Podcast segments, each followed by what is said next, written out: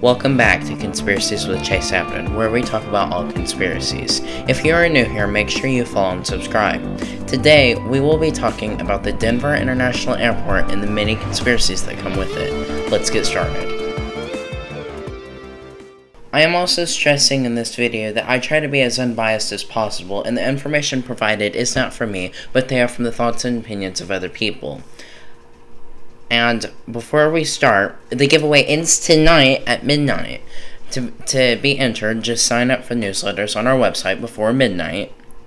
The winner will get an email tomorrow and will have three days to claim the prize. For more information, check out the giveaway announcement video.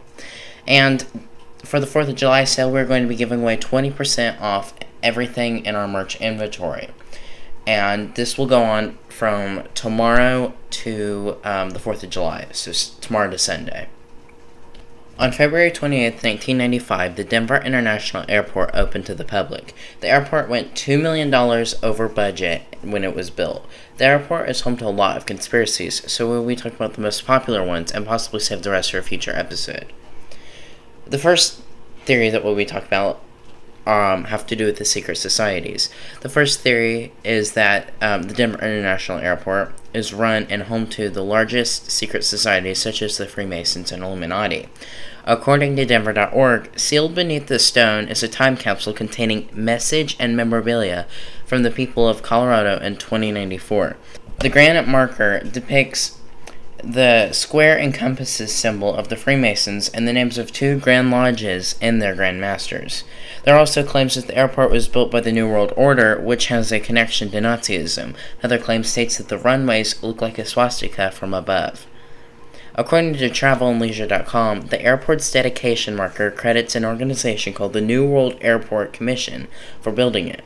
This may seem like a coincidence, but it was discovered that such an organization doesn't actually exist, according to the airport's website itself. There are also theories that there are strange markings at the airport, which are symbols used by the New World Order and other groups. Also from Travel and Leisure, Conspiracy theorists point to Illuminati money, which some believe was used to finish DIA's construction in exchange for the secret society using the property.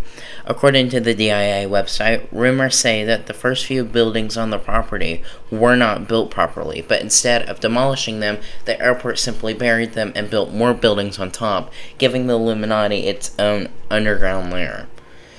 After more research, I found that the airport was built by Fentress Bradburn Architects. The company has no known re- record or relation with any secret society. Next theory is the murals. There are also conspiracies about the murals painted by Leo Tanguma. According to Travel and Leisure, some of these eerie artworks included murals by artist Leo Tanguma, which some believe to have alleged Nazi imagery in the murals as proof that the airport is somehow linked to a fascist secret society.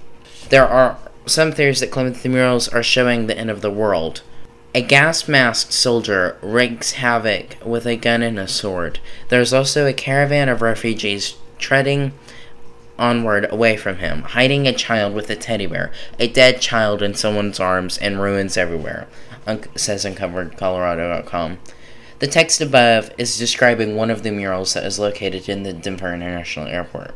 Here we will show the opposing sides of the story or why these theories could be wrong. Number one, there is no evidence to suggest or they, the various secret societies, had in hand in ongoing planning, decision making at the civilian facility, according to Denver Post. The builders and architects had no known proof or relation with any secret society running at this point. The time capsule to be opened in 2094 contains coins, a signed opening day ball from Coors Field, Mayor Wellington Webb sneakers, and a few Blackhawk casino tokens, among other items, according to DenverPost.com. There is nothing in there that has any relation or has any interest by any secret society. And three, the name of the murals are Children of the World Dream of Peace and In Peace Harmony with Nature. I have children sleeping amid the debris of war, and this warmonger is killing the dove of peace. But the kids are dreaming of something better in the future, and their little dream goes behind the general and continues behind the group of people. And the kids are dreaming that peace will happen someday. See how the little dream becomes something really beautiful, that someday the nations of the world will abandon war and come together.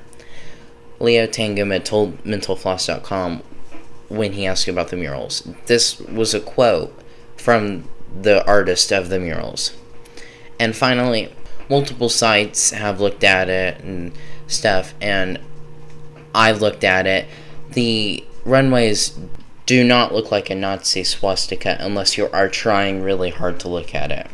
And that is going to wrap up today's episode. If you liked it, please rate us 5 stars and give us a like. Make sure you follow us on Instagram and Facebook for more and recent updates. Next week's video will be short because I, I will be on vacation, but I still wanted to post something.